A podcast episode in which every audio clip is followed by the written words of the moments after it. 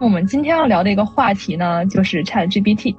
然后呃，我们还会涉及到有关职业的话题，就是说这个话题跟大家每个人都息息相关的，就是人工智能真的能跟大家抢饭碗吗？关于这个话题呢，我们很荣幸的请到了两位嘉宾，呃，一位是北京大学信息管理系副教授博导，北京大学信息化与信息管理中心主任，北京大学重庆大数据研究院院长助理黄文斌老师。黄老师您好，主持人好。还有张老师以及各位三年中读的这些朋友们，大家好。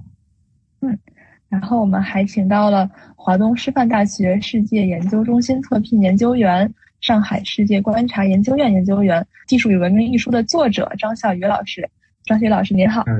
哎，哎，主持人好，然后大家好。值得一提的是，张晓宇老师在三年中读平台呢，还开设了课程《人类文明进步史》。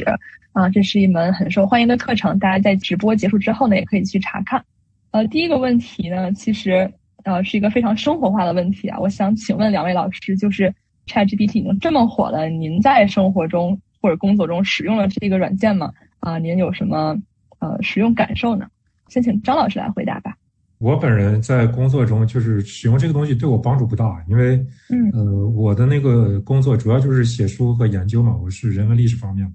呃，然后 ChatGPT 能够做的工作对我来说是比较怎么说呢？帮不太上忙，因为你问他东西，他很多时候会伪造啊。然后我对那个数据来源的那个信息来源精精准度要求特别高，所以不能用它。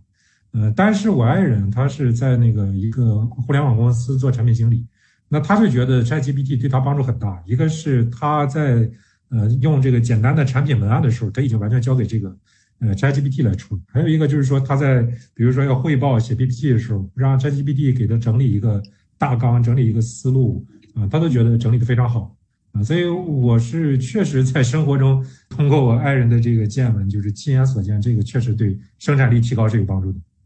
嗯，黄老师呢？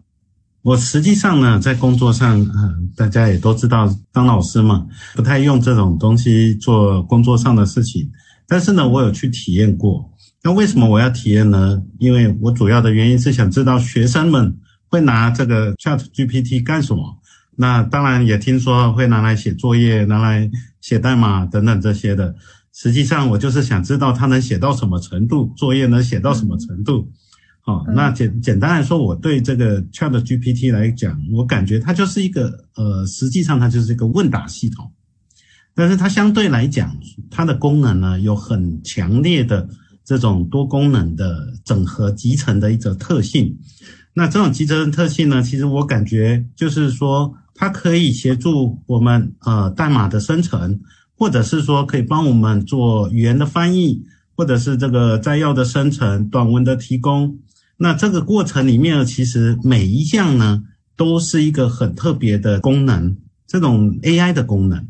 但是呢，这些 AI 的功能呢，在过去呢都是分开来做的，但现在呢，ChatGPT 呢，它是合起来做成一个产品的，所以我觉得它是很强的。但是就我的感觉，它是得到了一些很好的体验。那这些很好的体验呢，其实是帮助我们呃去同时做很多的这个工作的时候，我只需要它就可以产生很好的一些结果。增加我的工作效率，那这个在我的感觉里，其实它的优点其实更多的是在便利性跟渗透性方面。好，嗯嗯，对，就其实我们发现 ChatGPT 跟其他人工智能非常不同的一点啊，就是 ChatGPT 真的太火了。它从十一月发布以来，不断的引起轰动。到前几天还有一个热点，就是它开放了它的 API 模型，就是开发者们可以将这个 ChatGPT 啊运用到自己的编写程序当中。所以其实我就特别想问一下黄老师，就是从技术层面来讲，您刚刚提到的，就是 ChatGPT 它跟其他人工智能不同的一点，就是它可以把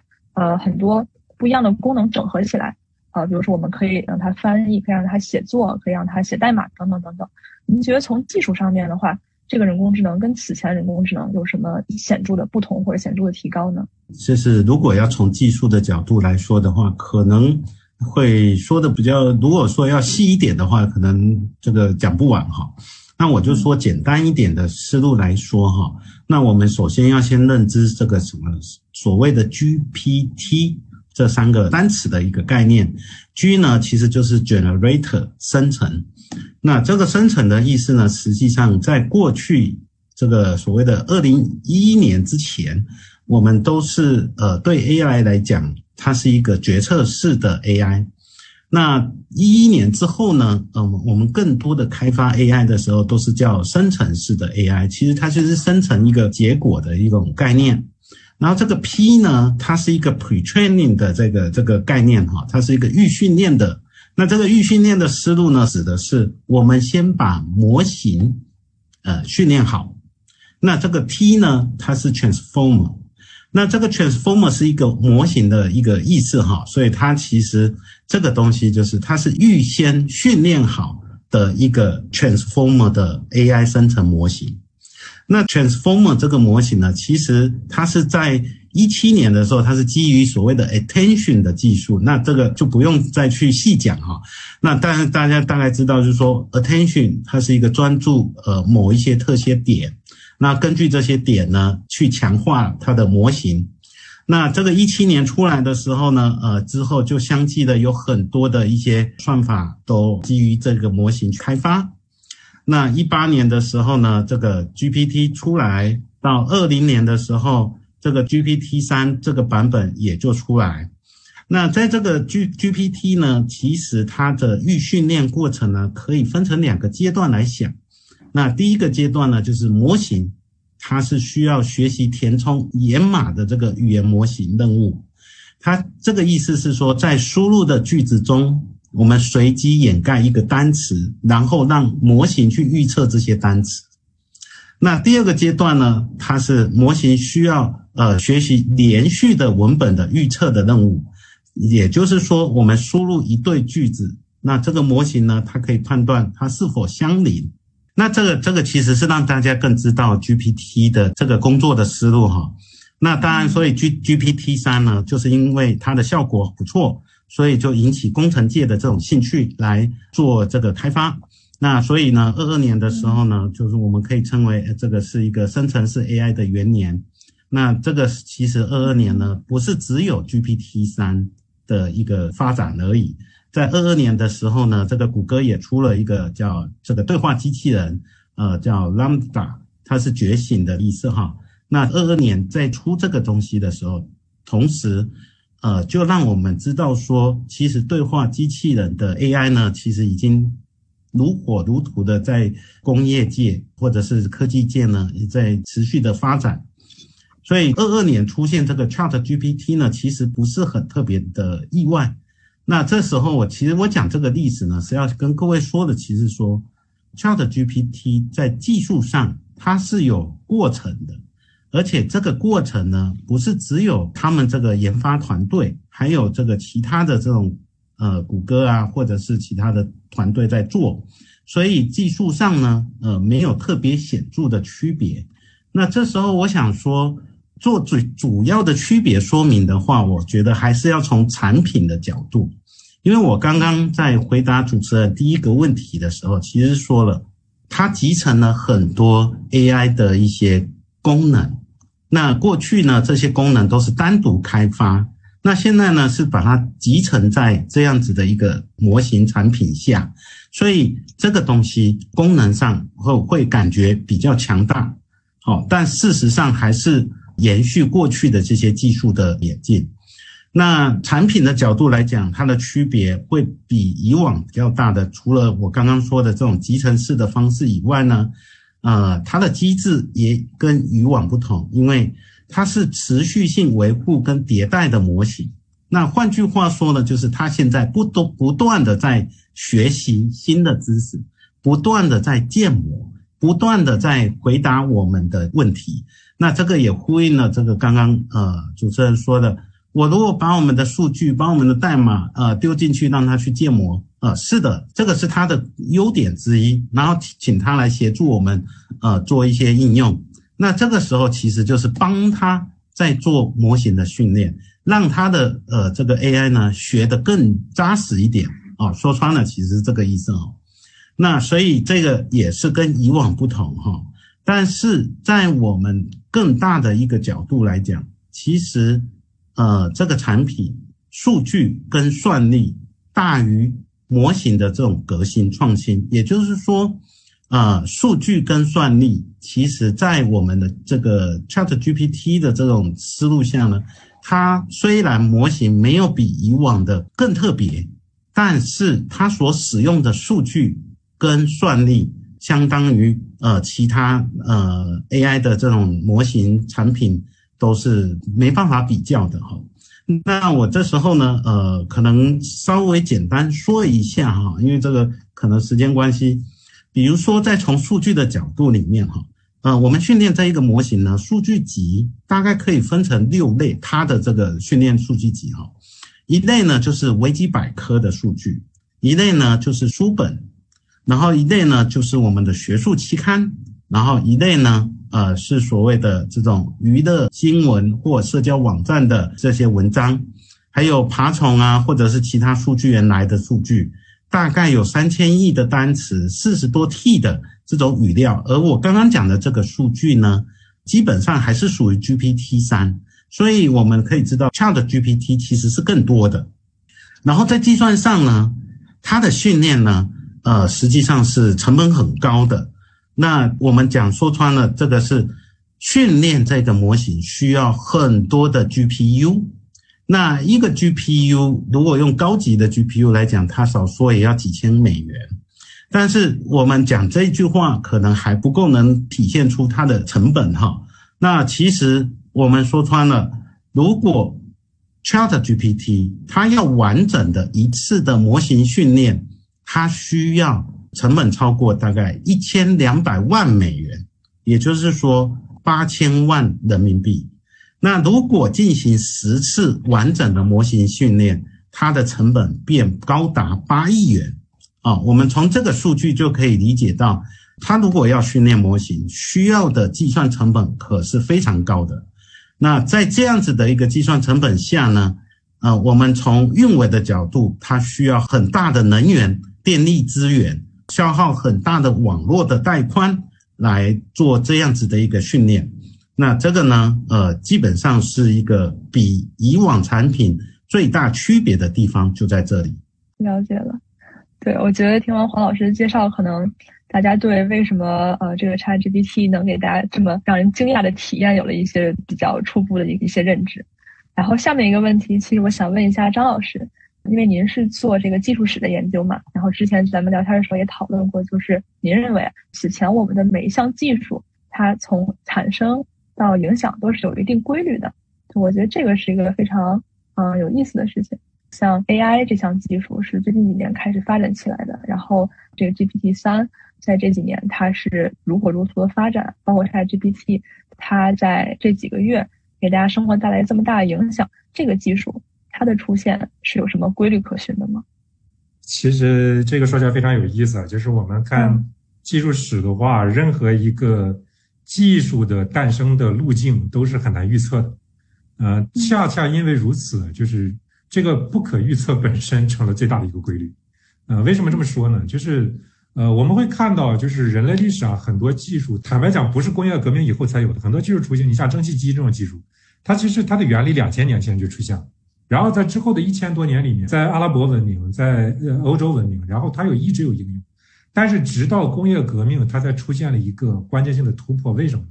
呃，因为工业革命之前是商业革命，商业革命解放了大家的呃想象力，啊，然后让大家觉得赚钱是一个很正常的事情，然后整个社会开始有钱了，啊，然后整个社会有钱的人开始消费煤炭，然后蒸汽机就在煤炭的消费领域获得了它的第一个使用场景。就是最早的蒸汽机，它不是动力机械，它是它是专门用来给地下煤矿抽水。因为大家对煤的需求量一下子变高了，所以给煤炭抽水成了一个特别赚钱的场景，所以这个蒸汽机就兴起了。那么我们看到，就是接下来几代技术革命，包括今天的 AI 也是一样，就是一开始它需要一个商业化的一个场景，但是这个场景呢，经常就是我们是预想不到的。就是我们之前凭着我们的想象说啊，人工智能将来会代替什么什么什么，将来会在哪个领域得到最大的应用？哎，一到现实中的这个商业里面，发现完全不是这么回事。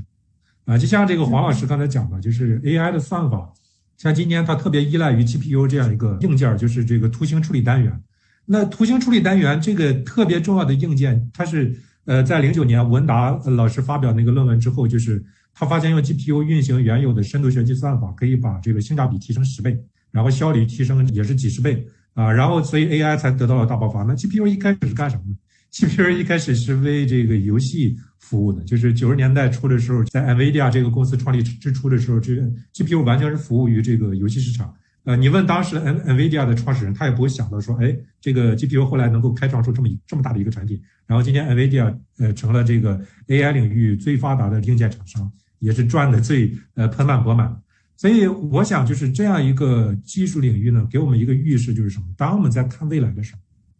呃，我们不要去过多的想象。说他一定会按照怎样的路径去走？我们要给的想象是无限的可能性。就是今天你不管是做什么，哪怕是在做游戏，呃，然后做视频，然后这个甚至呃做一些很多看起来跟科技没有关系的领域，但是你都有可能这个领域在不经意间成为一个新科技突破的一个场所，然后对整个人类的技术呃做出贡献。那如果让我们说，我们现在做什么能够帮助，比如说中国的人工智能产业，比如说还有一些其他的技术能够继续往前走。那我想说的就是放开约束，然后放开对想象力的限制，呃，然后让整个社会更有消费力，这样就更容易帮助技术去突破。我想这这可能才是呃技术进步的最一般规律。对，其实听到您讲，我感觉就有时候真的我们可能很多担忧都是。担忧在一些眼前的事情，比如说，就是真的像我们这次可能讨论的一个主题，就是啊，人工智能是不是会对我们的工作产生影响？可能这是一个比较近的事情。但是像我之前看到过，就是一个对 Sam Altman，就是 OpenAI CEO 的一个采访，问他他怎么去看待这个。呃，人工智能在未来的一个发展，他的回答是，嗯，他会去思考，就是人工智能如何去改变资本主义世界啊，或者说人工智能，假如说我们这个人工智能发展起来之后，那我们去去创造，我们去思想的一个速度就会大大提高了，那我们这个世界。的变化和革新的速度也会变快了，这个可能会给人类世界带来翻天覆地的变化，可能跟我们现在去想了解这些眼前的事情是完全不一样的。对我觉得，其实这些也会给我们看待人工智能打开一个不一样的思路吧。然后，但其实呃，现在还是想把两位老师拉回现在 眼眼前的这些事情。一个比较简单的问题，想问两位老师，就是在你们看来，您觉得就是我们在人工智能出现之后，我们对自己工作的担忧？您觉得这个担忧是有必要的吗？还是没必要的？呃，其实这个 ChatGPT 刚出来的时候，我就跟几个比较亲近的朋友做了一个简单的分享，就是，嗯，呃，可以看到，就是说现在的 AI 技术出现之后呢，我们会发现，就是，呃，有一点跟我们之前想象不太一样，就我们之前想象的都是简单的体力劳动是最容易被机器或者说 AI 取代的，但是，呃，现实看来不是这样子的。呃，我想原因有两个，第一个真的是普通劳动体力劳动的。成本太廉价了，就是纯体力劳动者，今天他的拿到的工资、薪水水平是非常低的，然后也只是保持一个生存线。反而这样一种廉价劳动力的这个成本，就使得呃早期的自动化和机器，呃相对他们来说成本还是相对比较高。嗯，这是第一个原因。第二个原因呢，就是呃因为我本人就是访谈过很多这个制造业企业，我确实发现，在目前的制造业生产流程里面。啊，那你要说从技术角度来看，简单的能够自动化的流程确实已经自动化完成，剩下一些用手工、人工很容易完成的步骤，恰恰是比较难呃自动化。比如说，假设你要组装一台电视，最后你把整个零部件接起来，然后把它们的线理好，然后最后装到那个壳子里面的时候，这一步是最难自动化，反而你让人工去做是呃成本非常低的。呃，所以现在就是到了这些步骤，它是比较难自动化，同时也很难就接下来被 AI 取代。啊，但是另外一类这个技能啊，就是在我们看起来之前可能没想过，但是发现很容易被 AI 取代。什么样的技能呢？就是，呃，我把它叫做简单的认知劳动。呃，就是我依然认为，就是说目前的 AI 它不能够创取代，就是很高级的呃这些创意啊，然后这些知识啊、认知啊这些活动。你想我要写一个剧本，或者我要创作一个特别有原创性的画，这个是很难取代。呃，但是呢，我们说任何的这一类创意或者内容工作，它都有一些。嗯，简单的认知劳动就是，比如说你写论文你要查资料，啊，比如说你你拍一个电影，你要你要你要把那个基本的这个镜头呃剪辑起来，啊，比如说你创作一个漫画作品，比如说你有了剧本之后，你要把那个画面去画好，然后画画的时候有很多这个重复的体力劳动，那这些你真的交给今天的 AI，呃，是是是完成效率非常之高啊，然后成本非常之低，而且效果非常之好，啊，所以我倒确实就是，如果我们聊聊眼下的话，我认为 AI 确实，呃，它的进步带来一个很急迫的问题，就是初级认知劳动这种岗位被大量的取代，而这样大量取代呢，确实会对我们的就业结构产生一些影响。为什么呢？因为呃，就人来讲啊。我们的高级认知劳动是经过这个初级劳动慢慢的去培养出来的，啊，就像一个学生一开始你不会查论文的时候，你是写不出论文来的，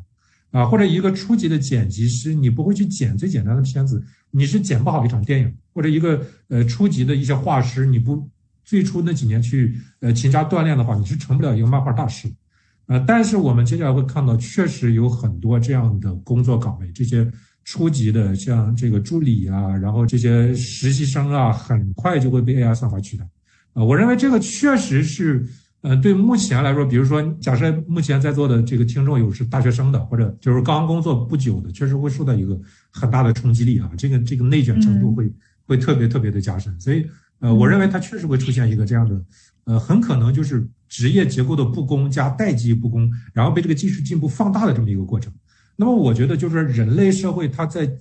面对这个技术扑面袭来的时候，你不能够什么都不做，你不能够无动于衷，呃，你应该去做一些，呃，因为人今天是有条件、有能力去做一些这样的工作，去帮助人类社会更好的适应技技术进步的。比如像我刚才讲到的，是不是？呃，我们今天可以更多的去保护今天年轻人的这种从事这些工作的机会啊。然后刚才这个王慧也讲到，就是呃，我们希望看到的是 AI。出现之后能够减轻、降低人们带来更好创意的成本，那么我们是不是可以去做这些实际的工作？比如说，你是一个 AI 公司，然后你从这个 AI 算法里边挣到钱，你可不可以去呃资助这些，比如说拍电影的人，比如说写小说的人，然后去进行更自由的创作啊？那么通过这样一种方式，就让这个技术对社会的冲击反过来能够帮我们去促进更多的呃更好的成果出来。我觉得呃这些问题其实我们眼下已经。到了一个去严肃认真思考它的这么一个呃很急迫的时间点。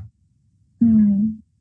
就我觉得听完张老师的回答，我可能一开始觉得还是被卷到了，或者觉得非常紧张。但是后来听听感觉，就是可能我们真的可以是到 AI 发展到一定水平之后，我们是可以利用它去做一些我们之前没有能力或者没有经济实力去做的一些事情。假如说未来真的有就是这样一个模型，可以立刻为我创造一个一百万美元的一个财力的话，那我真的可以拿它去用，去比如说去，嗯，做一些那个时候 AI 还可以做不到的事情，一些更有创意的事情，或者一些更，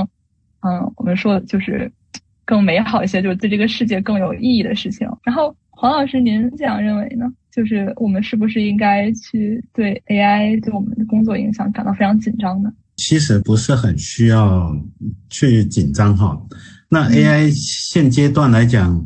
就是我讲现阶段大概就大概五年内哈。其实我感觉 AI 会不会对我们产生威胁，其实很难哈。但是说未来会不会，我是觉得哈，AI 呢，其实它在我们的工作中哈，其实应该多少都会有所影响，在未来哈。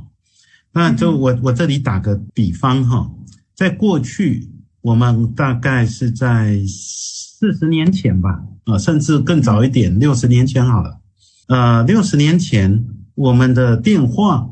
一般来讲，我们是那种手摇的这种电话。那这个电话接到的对方是什么？有一个人，这个叫接线生。然后呢，他专门帮我们转接到我们想要连通的那个说话方哈。那这个这一个人，现在这个职业在现在有没有？没有了。那为什么会没有了？因为有计算机的发展，因为计算机在这过程里面帮我们做电话的交换，好，那这个电话的交换就等于是说，因为科技的发展，所以使这个岗位不见了。但是呢，这个电话是不是继续存在？存在着，而且我们更高级的，现在有手机了，而且智智慧型的手机也也就大家人手一机了。但是我们现在这个手机呢，有没有需要去维护？需不需要去维修？这个网络的通信需不需要有这个维修人员存在？有。那也就是说，有些岗位它的要求更高了。过去他在维修这个电话的时候，他可能只是去修理这个电线的维护啊等等这些。现在呢，可能连这些计算机机器都得去查看，要求这个计算机都没有正常的问题。那所以针对这样子的岗位，它的要求更高，但是它没有取代。所以我从这个例子想跟各位说，其实 AI 会不会影响岗位？会，它是长时间积累的。会不会影响岗位消失？也会。那这一种类型的工作呢，会发生在 AI 影响我们的这个工作变化呢？是在于有很多能流程化的、标准化的这些流程的工作，基本上 AI 会大量的取代，会大量的协助在呃这方面。那更多的是在规划或者是在做设计这些流程。这些工作的机制的时候呢，AI 是无法取代，而且更需要人的智慧去来解决这个问题。所以简单来说，很多可以流程化的事情，AI 是能做的。那这个是我觉得需要各位听众呢，可能需要去思考的，哪些事情是非常固定、具有模式的。具有一种规律性的一些工作，那这一些呢，可能是属于 AI 容易取代的事情。其实，嗯，谈到 AI 对我们职业的取代，我其实心里一直有一个问题，就是如何定义价值的问题。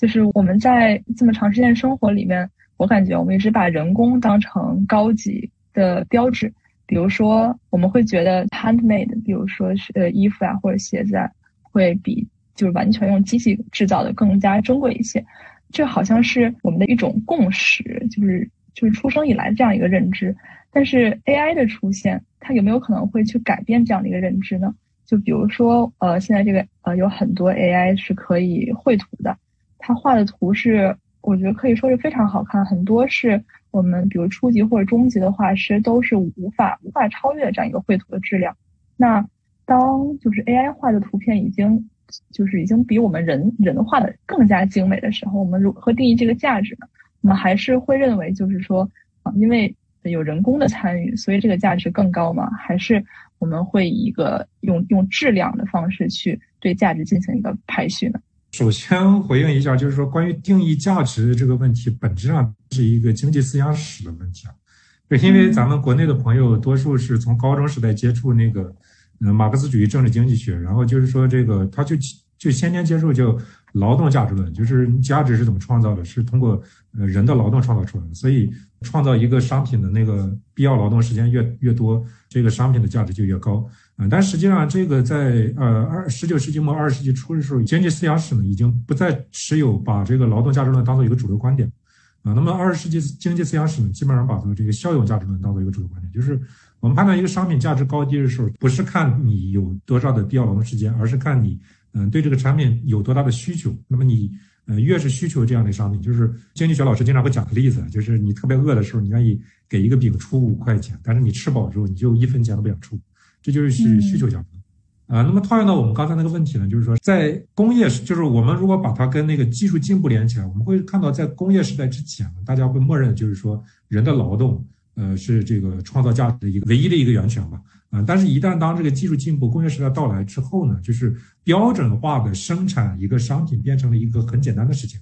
啊，那么这个时候呢，你给这个商品附加更多的价值，就不再是通过劳动来满足，而在于什么呢？当你的需求得到满足之后，通过标准化的满足之后，更高的一层价值在于你的不可替代性。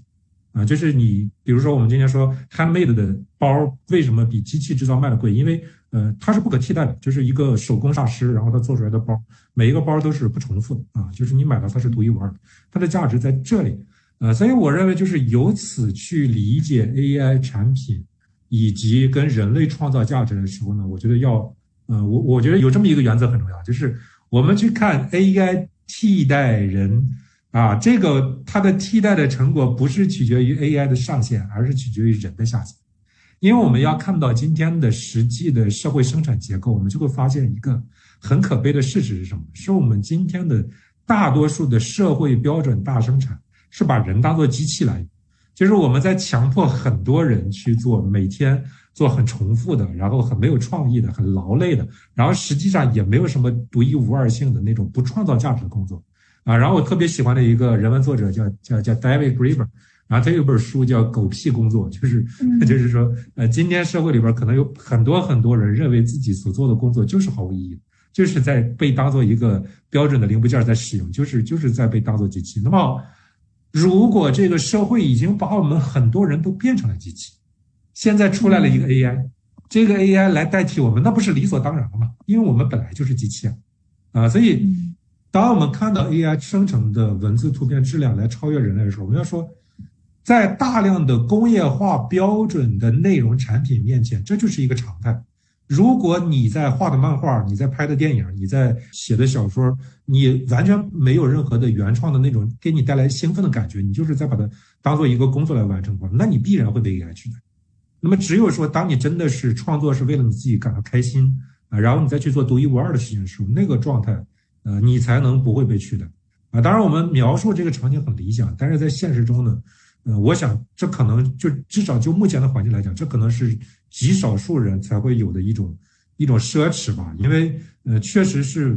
呃，有一个概念叫超级个体，就是比如说有一个人他有超越很多普通人的这种创意，然后他又能够把它写成一个很好的故事。OK，AI 来之前，他可能只能写一个小说，但是 AI 来了之后，他可以用 AI 帮他生成剧本，帮他生成画面，帮他去去生成视频，最后他一个人做了一个电影或者一个游戏出来。实际上，我呃就就是在昨天我刚看到一个新闻，就是说有一个人就完全用 AI 做了一个完整的游戏软件，啊，那这这在以前是无法想象的，必须有一个公司成团队可以做，但今天一个超级个体就可以做这个事情，啊，那么当这一个超级个体卖的东西。就是他的一份游戏软件，比如说在线上卖出一百万份的时候，他一个人代替了原先的可能可能几几百上千人，啊，然后就是我们看到 AI 支撑的这样一个社会结构，就是有少数的超级个体和大部分被 AI 取代的一个普通人。我觉得这是一个非常不好的前景。但是我们脑子里要清醒的是，造成这个前景的不是 AI，而是我们社会结构已经把人呃异化成了这个样子。我刚刚呃听听张老师这么说哈，其实他从经济的角度。呃，来说这件事情，我觉得挺棒的哈。我要说的呢，其实反而是会从另外一个角度去说，就是这个角度是我们怎么去所谓的评价这个质量这件事情。因为评价质量的标准，可能在我们现在的角度会觉得 AI 做出来的东西，或者手工做出来的东西。跟机器做出来的东西，它的可比性的问题。但因为我们讲这个东西，就文字啊、图片质量啊等等这些的，是 AI 做的，可能会比人好。但问问题在哪呢？因为是这个 AI 学的是我们人类的结果，而这个人类的结果拿出来给他学的都是最棒的作品。我讲这句话意思是。我不管他图是怎么样，我要训练他。那我要训练他，我总是要把最好的，觉得我们能感受到这个质量最好的这个图片，告诉他，哎，这个是最好的。你做不到这个质量，你就不是好 AI。那我我把最棒的文章给他，把这个文字给他，我就给他学。然后他没学好，我就会说这个 AI 并不是一个很好的 AI，我不会用。那为什么会用？那就是因为学得好。那学得好的时候呢？呃，从这个角度来讲，它不是取代人类，它是帮人类快速的创造一个好的结果。它只是在帮人类创造好的结果，其实它是抄袭来的，它不是自己创新出来的，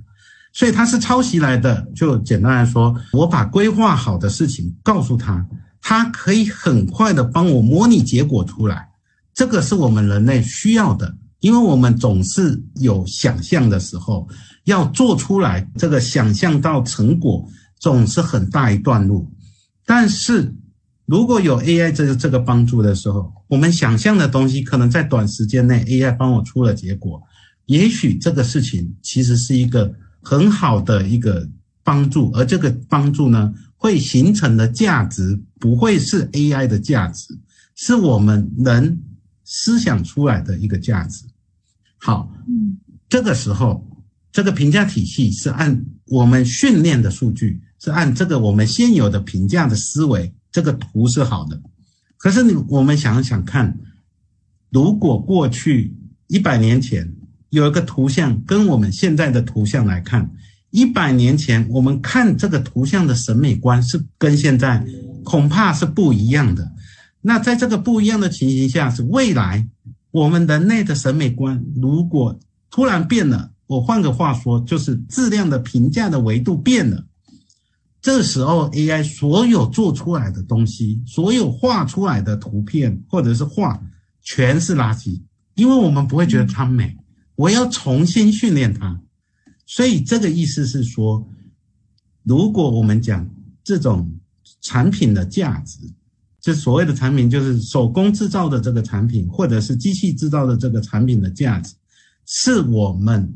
在。呃，除了刚刚张老师的供需的这个角度来讲，去去给定价值以外呢，是我们早就认定它所产出来的东西该有达到什么样的价值的标准，我们才会把 AI 拿出来用。所以这是我们定的，不是 AI 定的。所以从这个角度来讲，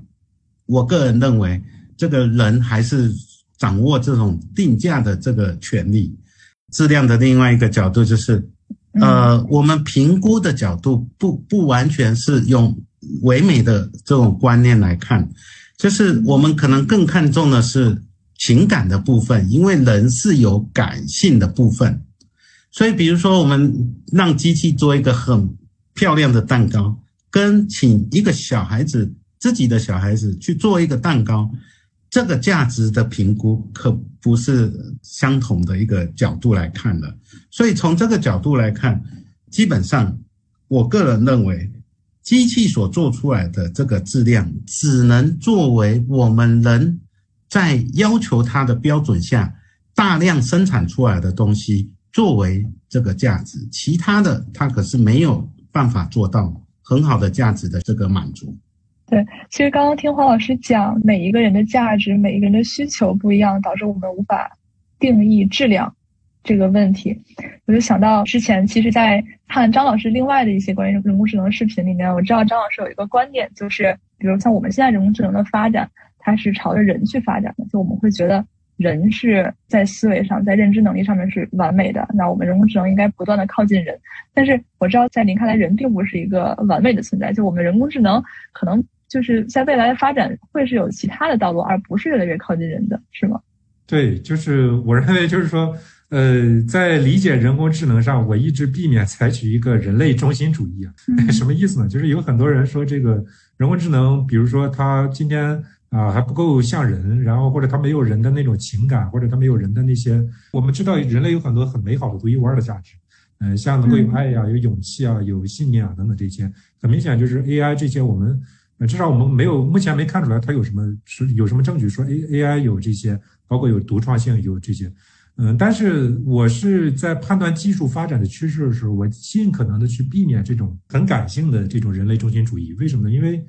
有的时候真的你不需要有这些，你也可以影响人类社会，甚至彻底的去改变人类社会。就是我会去举一个例子，就是嗯，我们做一个哲学的一个思考，就是。我们知道有一个思想实验叫做缸中之脑，就是如果你的大脑在一个水缸里边，然后呃你有一切的这个设备能够欺骗你的大脑，让它呃认为自己是在一个正常的身体里边，那么你如何去判断自己到底是不是个高中智脑？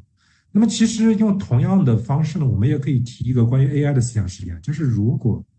AI 能够去模仿人，达到了一个特别高的高度，就是我没有爱，我没有意识，我没有信念、勇气、独创性，当然独创性可能比较麻烦，当然。我就是能模仿这一切，我就是能够去去去像大多数人那样，不是去模仿爱因斯坦，但是去模仿一个普通人，然后他能够体验的这些东西啊。那如果这样的算法极其廉价，那是不是它就足够对我们人类的情感生活造成巨大的影响啊？我觉得这就足够了。就像嗯，比如说有很多人说哦，AI 不能够去替代这个，比如说我们。去谈恋爱，然后去拥有真正的爱情。但是，比如说今天的年轻人本来生活的就很拮据，然后他本身就对爱情很渴望。因为我确实认识这样的女孩子，她在她在一线城市工作，然后她没有什么时间谈恋爱，她最大的情感寄托就是她的手机游戏。然后她在手机游戏里边有那个虚拟人物对她说“我爱你”，她就觉得特别特别满足。那么，OK，如果人的生存状态已经被压到了这个地步，那么 AI 是不是可以去生成无数个这样的异性，然后去陪伴这些？年轻人，我觉得足够了。啊，那么这样会不会对人类社会产生巨大影响？我觉得足够了。就是我们不需要去讨论 AI 真的完全像人一样，然后有这个有这个有这个的时候再去套。我们今天就看到 AI 在某些方面假装的足够像人，然后足以让人的情感寄托发生改变。接下来很可能是让人的法律关系发生改变，因为完全可能出现一个这样一个状态：新一代年轻人就说：“哎，我我就是爱一个纸片人，我就喜欢这个二次元的这个 AI 都做我的老婆。”啊，我就我就要求跟他结婚，法律上允不允许通过？如果这样做的年轻人足够多，那么法律就有义务去满足他们的社会需求，对吧？所以社会结构变化就这么发生。这这是我想讲这个，就是我们不要那么人类中心主义的一个主要用意。嗯，其实我觉得您这个想法还是挺特别的，我感觉给人一种可以可以激发很很多 对，可以激发很多想象的一个一个想法，对。其实您刚刚也提到人类中心主义嘛，我之前读过一本书，叫《呃销声匿迹：数字化工作的真正未来》。它这本书里面，它主要其实就提到了在数字化时代可能会产生一个幽灵工作的问题。像现在我们使用 AI，可能我们是一个使用者，AI 是我们的一个助手，AI 给我们打工。那他觉得在未来可能就是会有一个去人类中心主义的过程，就是 AI 是主导作用的，然后我们在给 AI 打工，就是比如说。在 AI 发展到一个非常高的一个阶段的时候，我们比如我们的很多事情都可以是一个 AI 平台来处理。但是呢，这个这本书的作者认为，就是 AI 并不能处理所有的事情。就像您之前提到的，比如说把这个什么东西放到箱子里面，这些比较小的事情，可能 AI 没办法处理，那需要人来给 AI 进行打工，去处理这些比较末端的一些细节上面的事情。然后呢，一位豆瓣网友在书评里面就写到，就是说在未来这种。呃，出现幽灵工作的时代，这个工作有两个特点啊。第一个就是个人的价值是被擦除的；第二就是，呃，我们人类是被隐藏在系统之下的。就是我们，比如当这个 AI 产生的成果在被一个人使用的时候，那这个使用者是完全看不到这里面人工的一些痕迹的存在的。就等于说是 AI 在占主导作用，人去给 AI 打工，一个完全去个人中心主义这么一个过程。您觉得，嗯，就您对这样的一个想法有什么有什么看法吗？我觉得这根本不用说未来，我们现在就可以看到这些 这些雏形了，对吧？就是如果大家对于工业体系、对于现代技术有一个初步了解的话，就是现代机器系统已经足够复杂到必须让人围着它去转了。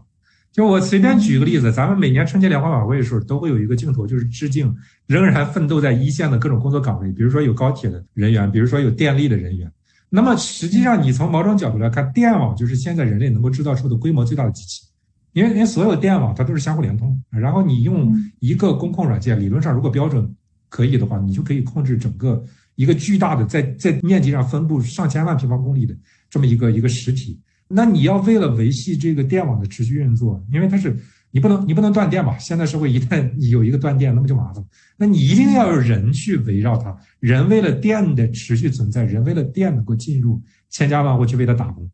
啊，这个事情是一个 已经发生在我们现实眼前中的事情。就是如果我们重新去去理解这里面的人和机器的关系，人和现代技术关系，我们会意识到，我们现代社会啊这种关系早就已经发生了非常非常深刻的变革。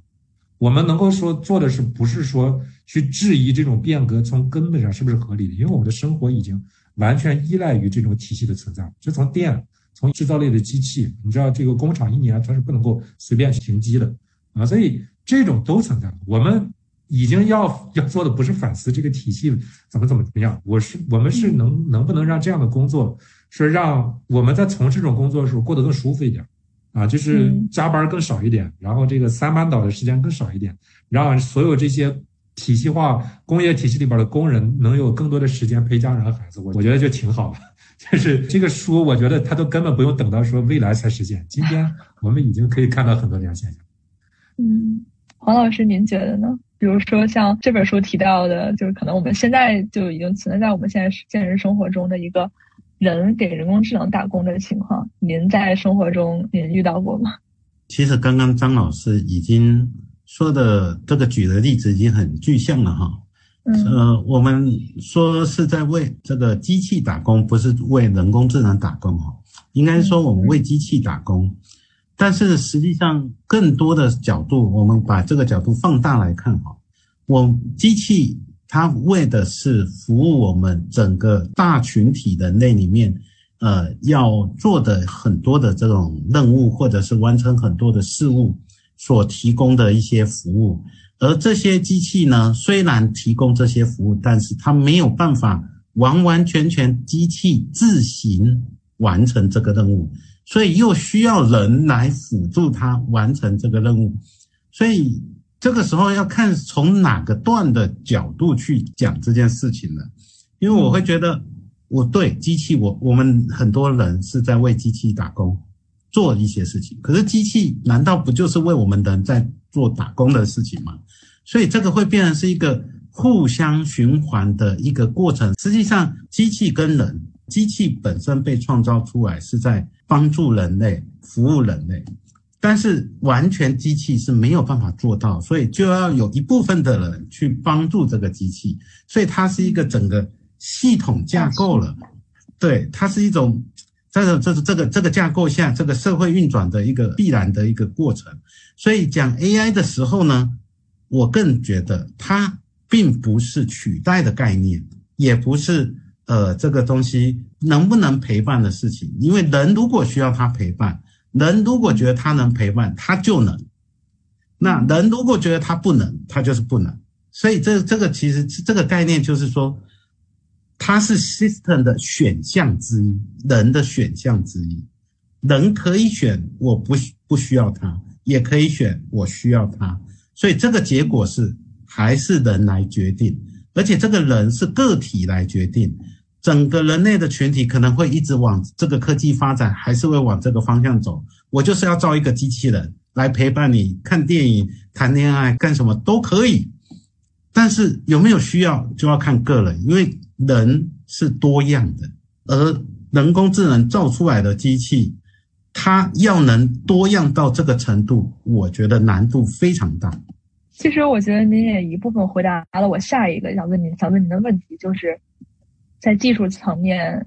，AI 和真实人类的差距在哪里？我觉得您可能部分回答了，就是人的需求是非常多样，人的感受是非常多样。对的，呃，我就直接回答您这个问题哈。嗯，其实人跟 AI 的差距其实还是挺大的。简单说的差距就是，人工智能定义问题的能力其实是很差的，因为它永远是在模仿人。可是问题的定义呢，是需要创造性、逻辑性，还有很多的推理性的这种思维，才能去定义好一个问题。而对于人工智能来讲，更多的是任务执行、识别这个任务、去执行这个任务的能力会很强，但是定义问题这个相对来讲就很难说了。除了机器去定义问题的能力比人差以外呢，还有它在理论构建的能力上其实是很难超越人类，甚至它要追上人类，只是需要非常久的一个功夫哈。然后呢，人还有一个更特别的东西，就是第六感。这种第六感呢，是能创造性的东西，它能创新的能力。是有时候这些艺术家会问他说：“为什么你能想到这样？”或者是呃问一些呃科研人员：“你为什么会想到这个？”其实他没有办法说由来，因为他是经由他自己这个不断的思考。而触发出来的一些灵感，所以这个是计计算机所没有的。所以我说 AI 跟人最大的区别是在这里。那 AI 呢？呃，更多的是它有很大的硬伤，因为我们会讲说 AI 好像现在听起来很可怕，什么东西都能取代，先 ChatGPT 都可以开始帮我写作业的感觉。但是我们要想想看它的背后，这个背后呢？就像我刚说的，它需要多大的数据量来去学习，而这个数据量不只是量而已，还有这个数据的质，就是他学了很多的书本、论文、学术论文或者是一些文章，这都是有结构性的。那有多少结构性的这个这些素材让 AI 去学习？现在是文本，那图像，甚至以后更多的一些应用的时候。它可是需要很完美的数据去学习，然后计算能力呢？又我刚说了，要那么大量的 GPU，需要那么大的成本经费，然后又这么耗能，才能达到现在 Chat GPT 的结果。那未来呢？还要多久能做到？我估计这个事情呢，还真很难说。所以它的硬伤，它的难度其实基本上是在这的。好，这个是我觉得这个 AI 跟人实际上的真实的这个差距。因为我们的人说计算就计算，因为我们的人脑只耗电非常低的，只有几瓦就可以解决的问题，大概二十瓦就好了。我觉得其实我特别赞同黄老师刚才说的一个点，就是。呃，人脑最神奇的地方就在于它能够以特别小的功耗，然后在信息特别不完备的前提下，它能够去推理、去判断，然后去发展出更多繁复的新的知识。就是我们可以想象一下，就是，呃，你今天 AI 只能够在人教会的这些规则里面去学习一切知识，但是我们人类是从，是对吧？是从是从智人开始，从原始人开始，然后一步一步去对这个世界学习。然后去发现新的知识，然后总结这些规律，最后创造出了这么厉害的 AI。这个，这种这种能力是非常令人赞叹，非常神奇。是，嗯，我始终是相信，就是说最好的东西，最好的创造，嗯，始终是来自于人的，就是人的创造力是无限的。我刚才说的所有的关于 AI 的去人类中心主义的这些观点，都是在关注我们我们目前的社会结构是不是对于很多人是。压迫性的，然后是让他们的创造力没有办法得到很好发挥，所以才给了 AI 这么大的空间。从这种意义上来讲，AI 是出现来提醒我们进行反思的一个一个契机。其实还有一个问题想问张老师啊，就是我们呃之前呃也也讨论过的一个问题，就是关于意识的问题。就您您跟我说，现在人工智能是可以理解人有意识和意识的前后一致性这件事情。这个您可以简单哦，这个是我前段时间就是刚读到一篇论文，在讨论的就是，呃，应该是 GPT 三这个算法，它确实能够有理解 theory of mind，就是这样一个意识理论的这么一个能力。就是简单的说，就是它能够理解人类有一种自己看待世界的这样一种视角，呃，然后据这个视角来做出推断。比如说我们，呃，我记得是在做跟图灵测试相关的一个非常有名的测试，就是。嗯，去去去验证一个一个计算机或者任何一个主体有没有这种，呃，意识能力的时候，就是说，Bob 去上学了，然后 Alice 把他的猫藏起来，呃，就是原来他的猫在在卧室，然后 Alice 把她的猫藏在笼子里面，啊，然后 Bob 放学之后要去哪里找他的猫，啊，那么那么以前的 AI 算法就会回答去笼子里边找，嗯，但是 GPT 三就可以说他会去卧室找，啊，因为他意识到 Bob 是就是他可以伪装。假装自己意识到 Bob 是一个有自己认知的人，然后这个人会做出误判，这个猫在他原先放猫的地方，啊，那么呃那个论文还讨论了其他类似的这些测验，说 GPT 三都通过了这些测验，所以呃按照这个理论呢，GPT 三可以模仿大概人类年龄作为九岁到十岁左右，呃孩子拥有的这种意识能力，就是本身我觉得第一 这个论文很有意思，就是讲到 GPT 三有这个这种能力，注意的是啊，不是说。人工智能有意识，呃，也不是说人工智能真的能够理解意识，而是说目前的人工智能算法呢，表现的好像它能够理解人是一种有意识的生物，呃，这就回到我们刚才那个问题，就是如果 AI 能够，就假设我们永远都不知道它有没有意识，但是它能够模仿，模仿出来，哎，我我我自己能够表现的像有意识一样，我能够表现的像我知道你有意识一样，啊，那么这个事儿，我们是不是干脆把 AI 当做一个？对吧？有有有意识的存在来说，在法律和社会问题上要简便一点。我我当时注意到这篇文献是，呃，是为了佐证我之前的那个观点。对，这里跟大家分享一下。嗯，我们现在讨论了这么多呃，ChatGPT 啊，人工智能的事情。嗯，我之前也看到了，呃，有许多人工智能专家去讨论的一个概念叫做通用人工智能。对，然后我自己也用 ChatGPT，然后我问了一下他，请跟大家解释一下什么是通用人工智能。啊，我就问他什么是通用人工智能，然后 ChatGPT 说，呃，通用人工智能是指一种能够像人类一样运用智能完成多种任务的人工智能。相对于目前主流的狭窄人工智能，通用人工智能可以在不同任务之间自由切换，具备高度的灵活性和适应性，可以像人类一样解决多种复杂的问题。我就问他可以解决什么具体的问题啊？他就说，比如说发现新药物、创新新技术、解决全球性的环境和社会问题等等。然后，通过人工智能还可以帮助人类更好的理解和掌握自然界的规律，提高人类的智慧和能力水平，极大拓展人类的思维空间。对，听起来是一个非常非常美好、非常理想的未来。对，所以我就想问一下黄老师还有张老师，我们就其实可以展开想象力，畅想未来。就是您觉得，就是通过人工智能这个时代，它可能到来吗？它可能在多久之后到来？以及，我觉得我们可以从一些细节的地方去畅想一下，就是当这个时代到来之后。嗯，它会给我们生活带来一些什么样的影响和变化呢？其实，通用人工智能就如同您刚刚说的那样子，它其实就像我们人能去做相对应多的任务、复杂的任务的这个工作的执行。那这个事情呢，会不会到来？我我个人认为会到来，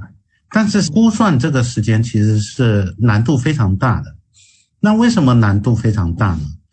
所谓的 AI 呢？我刚刚讲技术瓶颈，或者是这个整个 AI 的运行的瓶颈呢？它是在哪？在于一数据，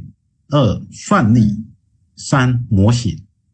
那数据呢？有多少这种大量的数据，有规则的、干净的、量大的，足以让这个 AI 去学各种通用的任务？这一件事情首先就很难办到了。那什么时候能办到？可能就是我们人类都已经数字化到特定程度的时候，才可能完全办到这件事情。所以这件事情是随着我们环境的发展决定出来。甚至我觉得三十年可能都还看不到所谓的通用型的 AI 的出现。但是我们数字化可能已经做到，呃，信息化已经非常好了。那第二个呢是算力，我觉得算力这件事情呢，呃，现在来讲可能都是限制在硬件上。那这个硬件呢，除非有重大的突破，能在更小的工艺，在这种工艺技术下，能达到非常小的芯片来计算我们 AI 所需要的一些工作，那这一个事情也许。可以广泛的应用在很多的产品里，在我们生活上。那如果可以广泛的应用在我们生活上，这个时候 AI 是会一直在学习，所以这样子的学习过程，通用的人工智能可能也才会达得到。所以从硬件的角度来看，这个可能还是更久的时间啊。因为这个瓶颈可能不是在现在的芯片工艺技术能解决的了，因为它要更更微小的一个工艺技术了，所以可能到达量子计算机的这个应用上，这个发展上是可能才能帮助到这个的实现。第三个就是模型，我们一个模型能学习到的任务其实不多，所以我们要多任务的这个情形下。我们的模型还有待演进开发，而且可能要多个模型学多个任务，所以在这个角度上，从技术的角度哈，我觉得这个实现呢，呃，可能也是需要花不少的时间。好的，那张老师觉得呢？就是您觉得在通用人工智能时代，或者我们可以畅想一下，就在五到十年之后的未来，人工智能可能会给我们带来什么样子的改变？第一个，从我的角度来看，我觉得确实目前来讲，确实我们很难判断，就是通用人工智能会不会在我们能预期的历史范围内能够能够找到个实现它的具体路径。我觉得这还是一个很蛮困难的这个工作。就是第二个来讲呢，其实我想我我想提醒的就是，呃，我们从一个更宏观的历史维度来看技术革命的话，我们会发现，就是技术革命之所以重要，呃，是因为它全方面的改变人类去。呃，利用能源，然后这个去生产物品，然后处理信息等等，综合这些的能力。呃，我们可以想象一下，就是如果你活在呃一八五零年，然后到一九五零年这一百年里面，就是你会发现这个地球发生了翻天覆地的变化。就一八五零年的时候，很多地方还是在烧柴火的；到一九五零年的时候，对吧？就是已经会出现像像像利用核来发电，用电报、电话已经替代了信鸽和马匹，呃，然后这个火车、汽车、飞机代替了这个马车。呃，那么这是由前两次工业革命就是充分的去提升能源的利用效率，就是能量革命，呃，然后有这个制造革命，呃，然后再有信息革命，啊，那么从第三次科技革命开始，就是一九七零年以后到今天，包括人工智能在内的所有技术革命，它是只有信息类的这样一个技术提升，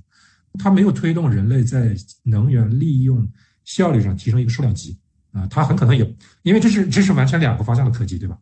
所以它对于人类生活的改变有那么大吗？我反而不那么认为。就是我们想象一下，就是如果我们去畅想一个。比如说，未来十年之后啊，所有大街上跑的车全都是人工智能驾驶的电动车。然后你走进一间大楼，然后它是全人工智能化的，然后它里边的所有的空间全都是就高度智能的。然后这个，你为了建成这样的社会，你首先要有什么条件？你首先要有全部的电气化。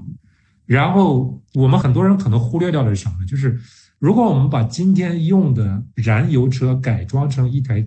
用 AI 操纵的自动驾驶，比如说特斯拉那样的电动车。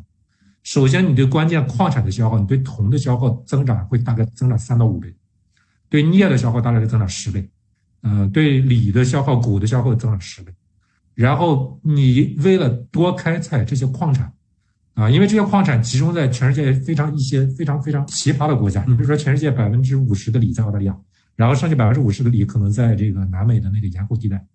啊，然后你让这么你你要在那些国家去扩大这个锂开采量的十倍。让它对整个智能化社会有这么一个积极作用，等于你制造了一个比中东还要集中的中东，就像中东提供石油一样，它就提供锂。然后全世界的镍，啊，全世界的钴有百分之六十五集中在刚果金，然后刚果金是一个发展中国家，经常骚乱、政治不稳定，甚至还爆发过大屠杀。当你用全景去考虑这个事情的时候，你会发现这是很可笑的事情，对吧？人类对于未来十年的美好畅想，居然它的百分之六十五的一个关键矿产。要集中在一个政治非常不稳定的国家，那么你要去建立这样一个理想社会，你不应该首先去考虑怎么让这个发展中国家稳定下来，让他的人民能够吃饱饭，过上好日子，然后，然后你才告诉你再告诉我你的现代化是合理的，对吧？就像你不能一边用着石油，你一边允许中东国家几十年如如一日的这个发生发生战乱和宗教冲突一样。当我用这个角度去看待十年之后的通用 AI 的时候，我真的没有任何。我真的没有什么什么什么什么特别兴奋的感觉，就是我真的觉得，如果他让我觉得有什么值得严肃思考的话，就是我们怎么在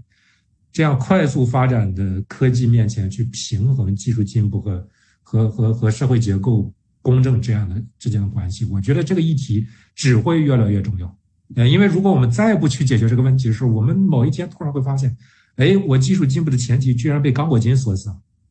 然后那个时候，我想很多人可能会很惊讶吧，因为在他们的认知中，他们过分的关注了华尔街，过分的关注了资本，过分关注了那些被像英雄一样的创业者，他们没有去关注这个世界最无助、最落后、最可怜的问题力量。就是如果我们在技术进步间展现一下作为人的尊严，我的建议就是关注那些被边缘化的力量。嗯，以及以一个全球化的眼光去看整个的技术进步。嗯，我们时间差不多了，然后我还有最后一个问题，就是。我想跟老师聊一聊，就是人工智能和我们教育相关的事情。我们谈了这么多人工智能和职业方面的一些影响，嗯，但是我们知道学校是职场的预备室。我们进入职场之前，我们是要在现在大学我现在学校里面去受教育的。那呃，我想先问一下黄老师，您作为一名呃在大学任教的一位教授。嗯，您觉得我们应该怎么看待，就是说学生去使用人工智能、去使用 ChatGPT 这件事情呢？就是您，因为现在可能有很多不同的观点啊，就是有的学校它是禁用 ChatGPT 的，就是完全不让学生使用；有的老师非常推荐学生去用这个东西。您是怎么看待的？首先，我想说，这是从不同的角度才能说，呃，同意或不同意好。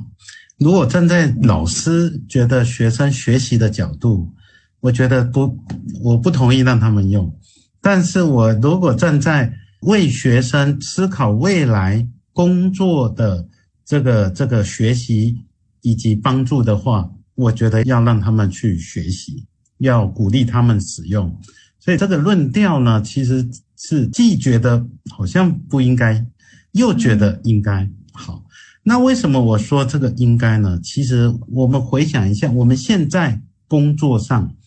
最主要使用的工具，不外乎就是计算机。在三十年前，我们计算机基本上在我们的工作中、生活中，其实没有怎么介入的。可是那个时候呢，呃，这这一类型的工作，在学校的时候没有学。那时候计算机其实呃大概二十几三十年前，所谓的个人的计算机已经呃普及了，但是我们在学校里是比较不会去接触到这个东西的。但是看那时候当学生的这些人，到了现在大概也将近五十岁了，四十几岁、五十岁或五十或者快六十了，他们计算机也是相对于现在这个世代来讲，他这计算机能力还是不太一样能匹配的。所以换句话说，学习计算机的能力是可以帮助未来他在工作上的适应跟变化。因为未来的 AI 一定会影响他的工作，一定会融入他的工作，所以从这个角度来讲，我认为学生应该在这个时代，在现在求求学的时代，他就应该要去学习了。而这个学习是要让他知道这一个 AI 能帮他什么，然后能造成他的问题是什么。也就是说，让现在的学生。要知道用这个 AI 的问题能帮助的点局限性，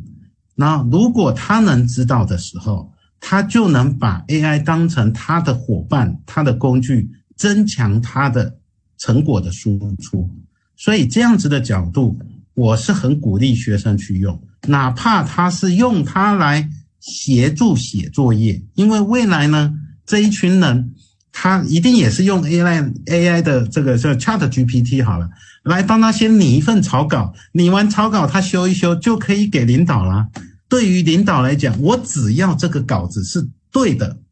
可以完成任务的，他不管你这个这个稿子你是用用什么方法变出来的，而且效率很高啊。一个小时前告诉他，一个小时后他就给我这个这个材料了，那这个事情不就是一个很好的一个进步吗？所以我觉得，在这样子的角度呢，也许对学生来讲，不应该去局限他去使用。当然，在另外一个角度，是我从事教育者的角度来看，学生如果拿 AI 作为学习作业的主力的时候，他没有去纠正、去反思、去修改他这个 AI 的结果的时候，这就是错的。所以我也会不认同这一类的学生。去使用 AI Chat GPT 这类似这种产品，因为这个会造成他未来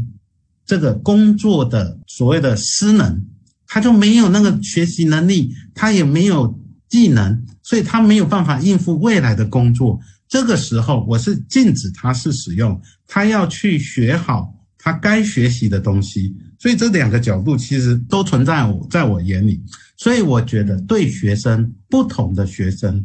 因为学生其实是有个性的哈，所以如果这个学生他具有反思能力的，我就鼓励他用；如果这个学生他只是偷懒，他不好好认真学习，我就会禁用去 AI 这个思路。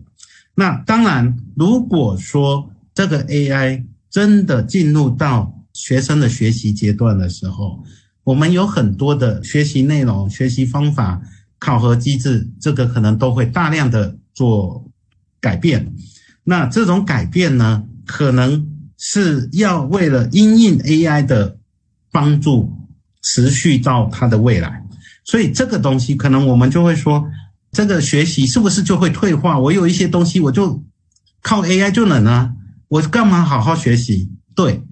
所以这一个意思就是说。AI 如果真的能帮助他某个成分的学习，造成他的某个方面的能力的退化，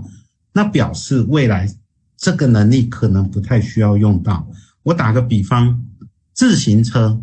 在过去自行车跟现在自行车来讲，过去自行车不会骑的话，可能有生存的难度哈。但是现在呢，有多少人不会骑自行车？我相信是非常多的。可是这些人他不需要会啊，他还是可以生存啊。比如说搭地铁啊、坐出租啊、什么什么这些，他他根本不需要。所以他们骑自行车的这个能力其实是退化的哦。所以在学习上，他他的他的这个学生时代的这个学习的东西是不需要的，因为他未来真的不一定用得到。但是对于某些能力来讲，反而我们学校要开始关注哪些新能力是要教育的，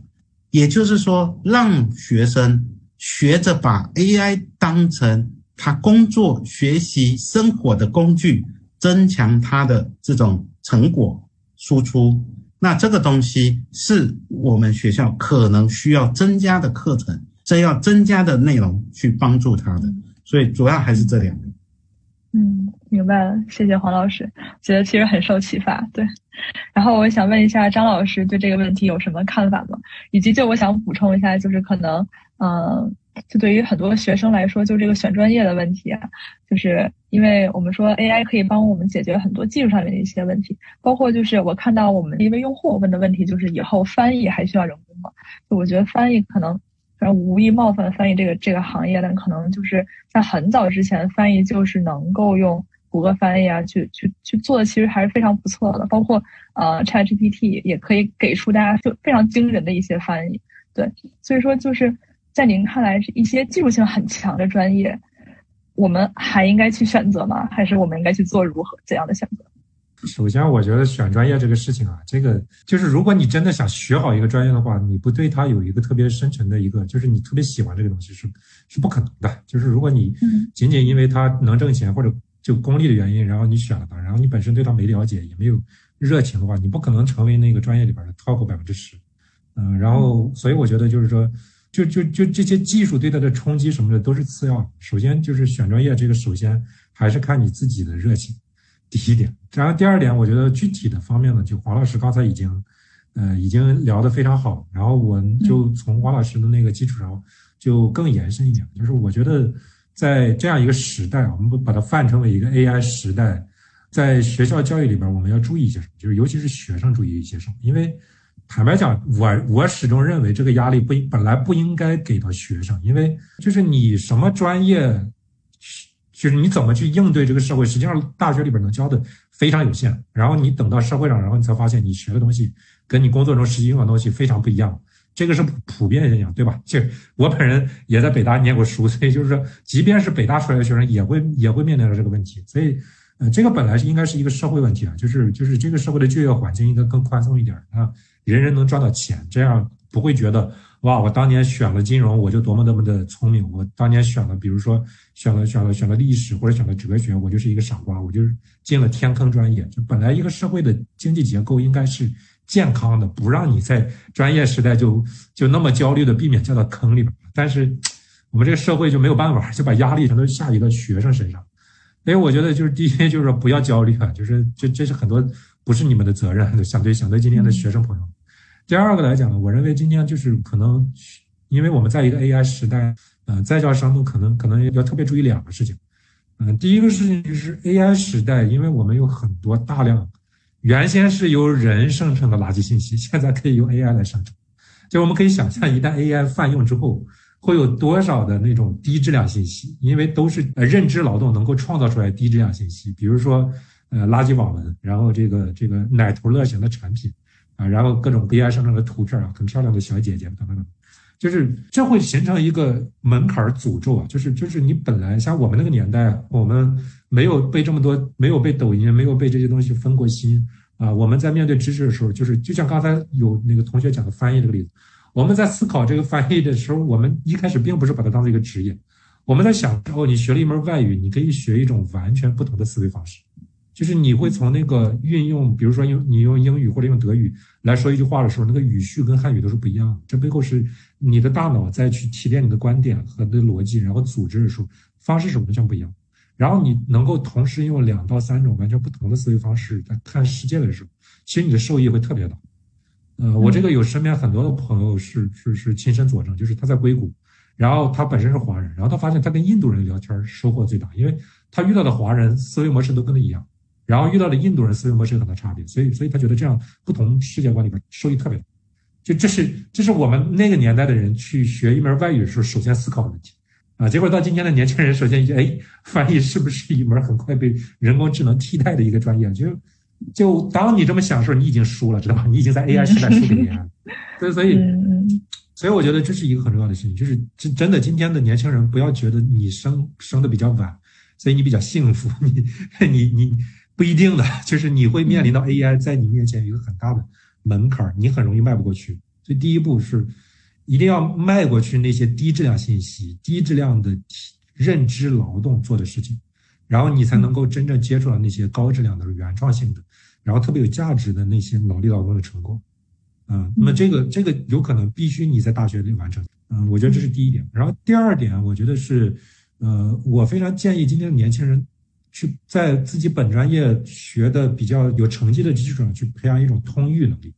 呃，什么叫通育能力？就是我打一个比方，就是过去你取得成功，可能是说，哎，你把本专业啊修学到一个八十分或者九十分，啊，但是今年 AI 来了，就是你那些特别去需要那个专业知识的东西是 AI 可以解决的，就是你深度的那个八十分九十分的那些知识是 AI 可以解决，但是 AI 代替不了什么，是解决问题的能力。而解决问题的能力，有时候需要的不是你对本专业达到八九十，当然有一些专业是需要，但是很多专业不是这样子。有很多专业是你对本专业达到六七十，但是你同时在其他领域啊，你也有个三四十分，然后你你就能够把不同领域的信息结合起来，知道，哎，我的这个技能实际上可以在工作中帮助别人解决一个什么问题，啊，那么这个时候就是就是你可能会在未来的那个竞争环境里面就更有优势一些。我确实有一个身边有个朋友。他是他是学病毒出身的，就是就是 COVID 来了之后，他们那个研究资金特别多。就是他学病毒出身，原先他在打八九十分的时候，他发现进大学进高校非常非常难，因为全球的高校都非常内卷。他还是在德国拿的博士都很难啊。然后呢，他他怎么办呢？他他就先去了一个创业公司，然后因为这个创业公司的技能是那个就是也很神奇，是一个澳洲的创业公司，他把那个论文做可视化。然后便利更多的人去接触这些专业知识。OK，他发现原先他在这个领域里边读论文的技能啊有有有帮助啊，然后在学生物的过程中学习学习了一些对 AI 和编程呃初步的技能有帮助啊，然后呢，他的图像化里边又跟他原先比如说呃他去做那个显微镜等等研究的一些技能有帮助，然后他把这些不同的技能组合起来，发现哎，我可以在工作里边解决这个问题啊，他的这个职业选择就其实蛮好。就我觉得就是说。在 AI 泛 AI 的时代，纯粹的认知劳动，啊，真的已经没有优势啊。但是解决问题的能力，永远是稀有的，永远是独属于。所以我觉得今天的，呃，大学生们可能就就就要更多的去考虑往这个方向去努力。我们从现场观众里面挑了两个问题，我觉得这两个问题都挺有意思的哈。第一个问题就是说，请问两位老师。AI 在当下农村有什么实际应用和潜在挑战？呃，因为确实那个访谈过一些做这个农业方面的这个企业，就是按照从我访谈中得到的信息来讲，就目前至少他们企业应用的还是蛮多的场景。比如说有哪些呢？呃，第一个就是那个，当然这个是 ChatGPT 诞生之前，就比如说识图的领域啊，就是。呃，它运用这个就是 AI 的识图能力，然后去实时的分析，比如说农村的这个农作物有没有某种病毒啊，有没有某种这个某些植株上的问题、虫害啊等等等等这些啊，还有包括从从从它的那个叶面上判断是不是缺水等等这些东西。按照他们告诉我们说法，就至少这些技术目前他们认为是有使用前景，就目前还没有大规模使用啊，但是有使用前景啊，就是所以就是说确实是有应用。啊，当然有一些泛的应用，就是就是那就更多了，因为比如说你农业不需要，但是你农机需要，对吧？就是你要制造一个拖拉机，然后你需要精密车床，然后你 AI 在今天的精密车床领域已经有很多应用，就是呃去判断那个车床的有没有出现裂痕，有没有需要更换部件，然后提升生产效率。这个这个在底层应用已经很多，嗯，但是另外一个方面呢，我确实想说的就是，嗯，目前来讲的话，就是。咱们的农业其实，其实全世界很多其他国家农业也是一样的，就是还是第一是比较落后，第二是来讲呢，就是说农业这个行业里面的个体劳动者，他们的消费就是他们挣到钱的盈利能力和消费能力还比较弱，就是我们刚才说的这种先进技术，只有非常少数，像我访谈那个企业是国内的农业方面的头部企业，啊，非常少数这种企业才能才能够去去探索。绝大部分的农业从业者在今天蛮难承担这些新技术的成本，所以，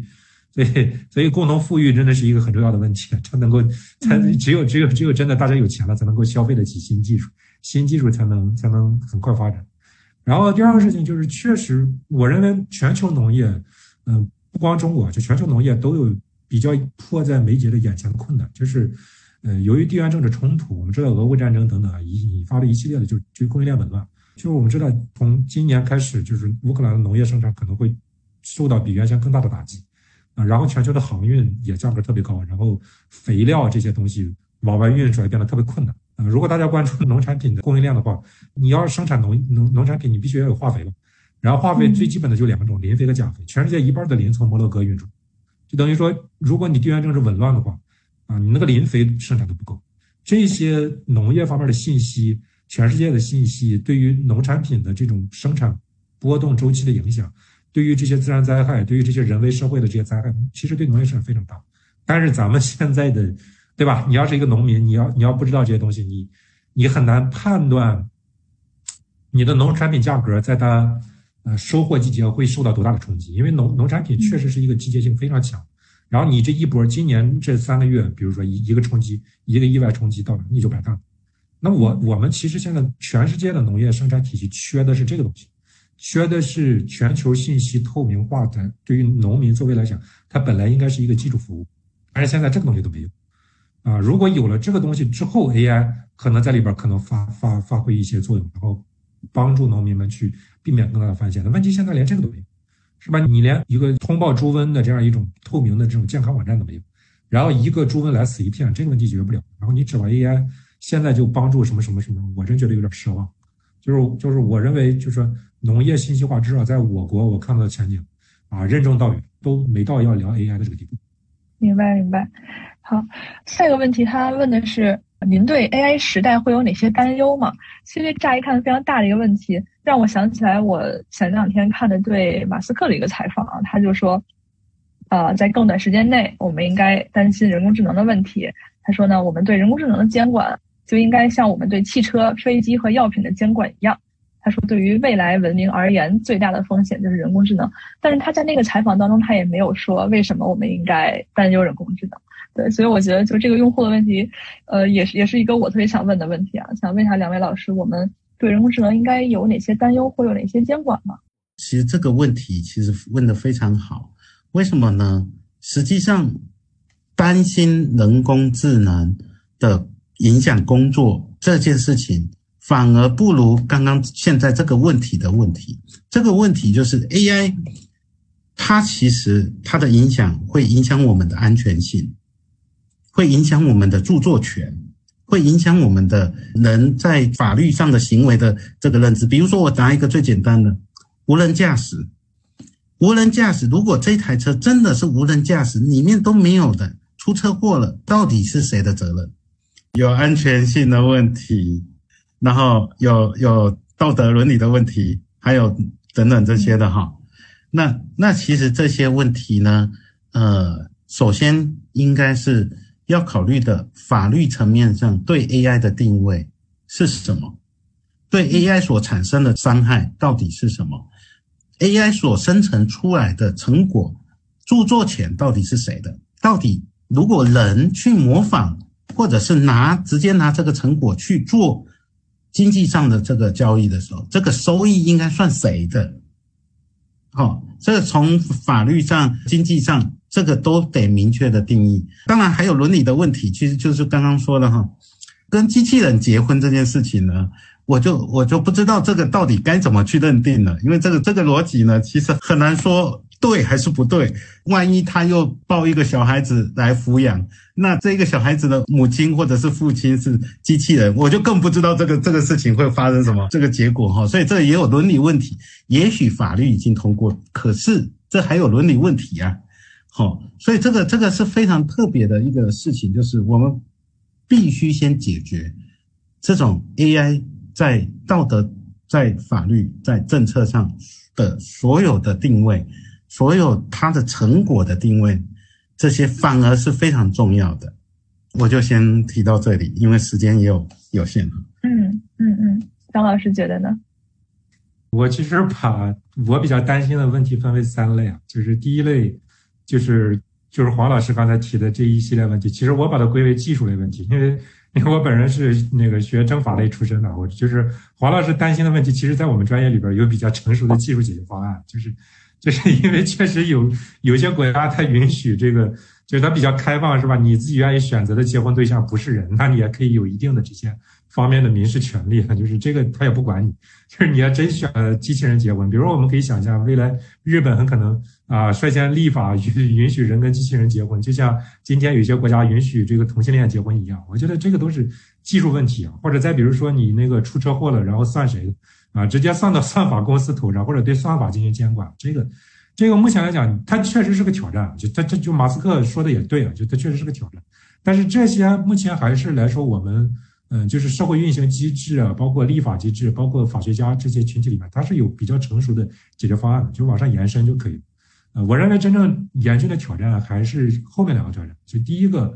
呃，是未来 AI 出现之后啊，就是你可以想象的，就是它肯定会参与到，呃，它去搭建我们这个社会底层的这个这个这样一个系统构建的过程中去。那么由此可能带来的一个风险，就是构成我们这个社会的硬件的系统越来越复杂。啊，然后一个复杂系统崩溃的时候，那个后果是很严重的。那么我们对这个有没有做过做过心理准备？就是我随便举个例子，比如说我们今天电网，刚才讲过是一个非常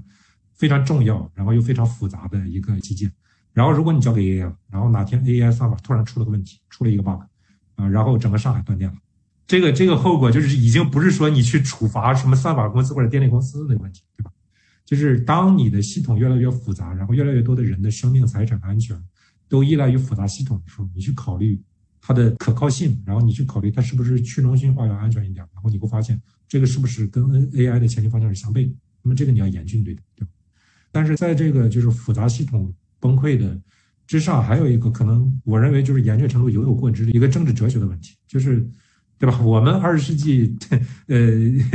很多人的想象止步于一九八四和美丽新世界。啊！但是未来技术的进步，是不是有人可以把这两个加起来？就是又有一九八四，又有美丽新世界，就是有一个能够控制所有人数据，然后这个信息，然后基础设施的一个 AI 算法，然后这个 AI 算法又向人类论证我的统治是合理的，因为我在给你生成大量的奶头乐那种，所以所以，嗯，你就你就老安安安心的窝在家里边，就看我给你生产这些廉价信息，呃，廉价的娱乐，然后廉价的奶头乐消费等等这些。啊，那么这个前景，呃，我是没有办法，就是对他去坐视不理的。我认真认真认为，就是这是我对 AI 社会的一个最大的担忧。它它是确实是有可能到来。嗯，明白了。好的，呃，也再次非常非常感谢张老师还有黄老师的参与，为大家带来这么多真知灼见。我觉得就是能。拓宽大家对 AI 这个思路，思路有很大的打开。在这个节目的最后呢，我还在还是想再对那个张老师在我们这三年中的课程《人类文明进步史》打最后打一个广告，就是这个课程是啊，我们通过十八个历史的转折点，梳理人类文明的一个演进的过程，让你明白技术如何塑造我们，是非常精彩的课程。大家可以在三联中读 APP 去找这个课程。两位老师再见，大家再见，拜拜。